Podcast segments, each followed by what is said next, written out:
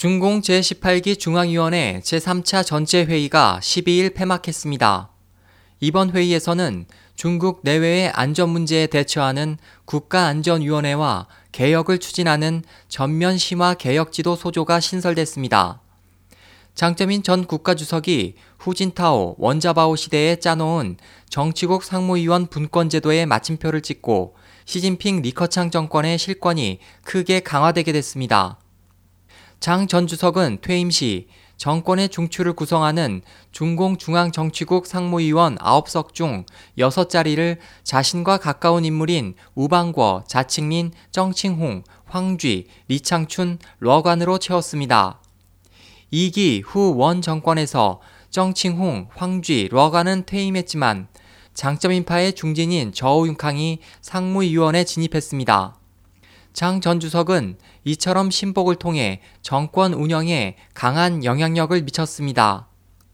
현 정권에서는 시 주석의 권력이 강화됐지만 상무위원 가운데 선전을 주관하는 류인산, 경제를 주관하는 장가오리, 장더장은 여전히 장 주석에게 연결됩니다. 이번 국가안전위원회와 전면 심화 개혁 지도 소조의 신설은 장파에 분산된 권력을 시진핑 진영에 집중시키는 목적이 있는 것으로 보입니다. 국가안전위원회에 대해 관영 신화사는 3중 전의 폐막의 즈음에 발표한 성명에서 치안을 개선하기 위해 국가안전보장 시스템 및 국가안전보장 전략을 개선한다고 말했습니다.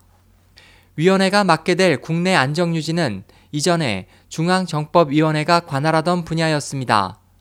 정보, 치안, 사법, 검찰, 공안 등의 부분을 총괄 관리하던 정법위는 러간에 이어 저우융칸까지 장기간에 걸쳐 장파가 지휘권을 잡고 있었습니다.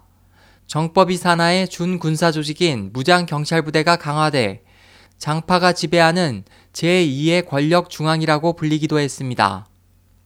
국가안전위원회의 창설은 다발하는 폭동과 시위 등 정권을 위협하는 문제에 대한 대책이자 시진핑 진영이 지도력을 쥐는 것으로 장파를 더 약화시키는 것이 그 목적인 것으로 보입니다. 한편 전면 심화 개혁 지도 소조를 당 중앙에 설치하는 것은 개혁은 국무원이 아닌 당 주도, 나아가 시진핑 주석이 장악하는 것을 의미합니다. 개혁의 전체 설계 및 총괄 관리, 감독 등을 실시해 각지, 각 기관 당위원회가 개혁의 리더십을 발휘하도록 정해졌습니다. 공산당 기간지 인민일보는 관련 사설에서 개혁이 지금 직면하고 있는 문제는 모두 난제이다. 어떤 개혁도 얽혀있는 복잡한 모순을 풀어야 한다. 어떤 개혁도 인식이나 이익의 속박을 돌파해야 한다고 주장해 개혁이 기득권층의 저항을 받고 있음을 시사했습니다.